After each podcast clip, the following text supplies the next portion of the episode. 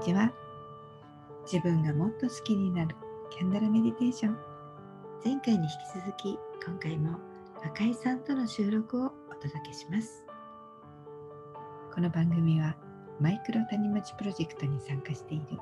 オペフルさんの協賛で番組を運営しています。オペフルさんの番組オペフル手術の前後に美味しいフルーツを食べたいはヒマラヤで聞けますのでぜひ聞きに行ってくださいね。オピフルさん、いつもありがとうございます。はい、うん、最初に聞くべきかもしれなかった。自己紹介してもらった方がいいですよね。は い、えー、っと、お願いします。いえいえ、はい。えっと、赤木と申します。はい。あの、私ですね、あの、今どういうことをやってるかっていうと、はい、あの、まあ、橋、まあ、心、まあ、なんていうのかな、えっと、心と体を、うん、まあ、両方メンテナンスっていうか、はい、えっと、いたわろうみたいなような、はい、活動をしてて、うん、まあ、それのね、えっと、セットのカウンセリングみたいなことをやってたりします。うん、あのー、まあ、心のカウンセリングだと、まあ、いわゆるその心理師さんとかっていうのもやってるし、はい、っていう方がいらっしゃるじゃないですか。は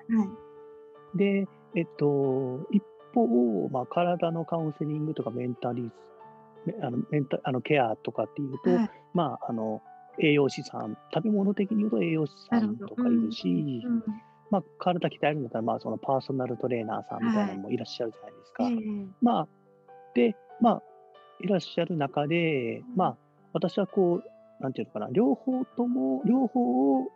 心も体もセットで、こう、あの、いた、いたわろうみたいなものをコンセプトに、えっと、まあ、日常、まあ、やっぱりその、日々の習慣、はい、習慣にできるような、まあ、運動とかをしつつ、まあ、あの、瞑想とか、とか、まあ、簡単な、その、呼吸とか、そういうものをくっつけた、あのー、心のメンテナンスとか、ええをセットにして、まあ、あの両方車の両輪だよねっていう形で、いろいろこう、あの、調子不調な人たちのお話を聞いたりとかして、その方のその、えっと、まあ、生活のプランを作ったりっていうふうな活動をしてたりとかしてます。はい。そうなんですか。いや、はい。私もパーソナルトレーナーさんはパーソナルトレーナーさんのところに行くし、栄養なら栄養士さんとかね、友人に聞くし、形で分かれてるんですよね、大体相談する先。うんそんなワンストップでね、ケアしてもらえると、すごくいいですよね。うんうんうんうん、そうなんですよ。とこ行けば、どっちもアプローチしてもらえるっていうのは、すごくいい。そうですね、はい。ねうん。そっかそっか。いや、赤井さんのね、実は気になってたのは、プロフィールのところに、マインドフルネスとか、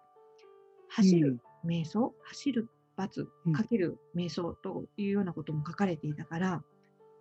はい、どんな風にやってるんだろうっていうのはすごく気になってたんですよね。で、はい、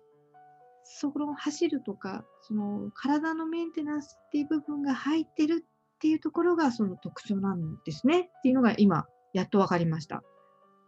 はい、そうなんです。うん。うん、ランニングもされるんですか？そうですね。えっと、うん、一番こう、あの、運動っていう中で、うん、一番その、なんていうのかな、あの、お手軽で、一番こう、はい、あの、入りやすいものが私、ウォーキングと、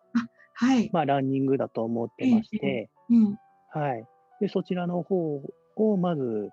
あの、やり方としてはお教え、お教えすることもやってます。はい。一応その、はい、ランニングとウォーキングに関しては、その、まあ、あの、とあるランニング協会みたいなところがありまして、あの、そこの一応ランニング、ランニングの指導者の、その一応資格もいただいてます。はい。なるんですね。はい。いや、私、このところイベントでずっと立,、ってたわけですね。立ち仕事っていうか、ずっと立って、はいはいはい、ほとんど休憩休憩もなくというか、座ることもなく、あの、うん。まあ水分も取れずみたいなとこで、もう足は痛いわ、腰は痛いわで、運動不足だなっていうのをちょっと痛感してるんですけど、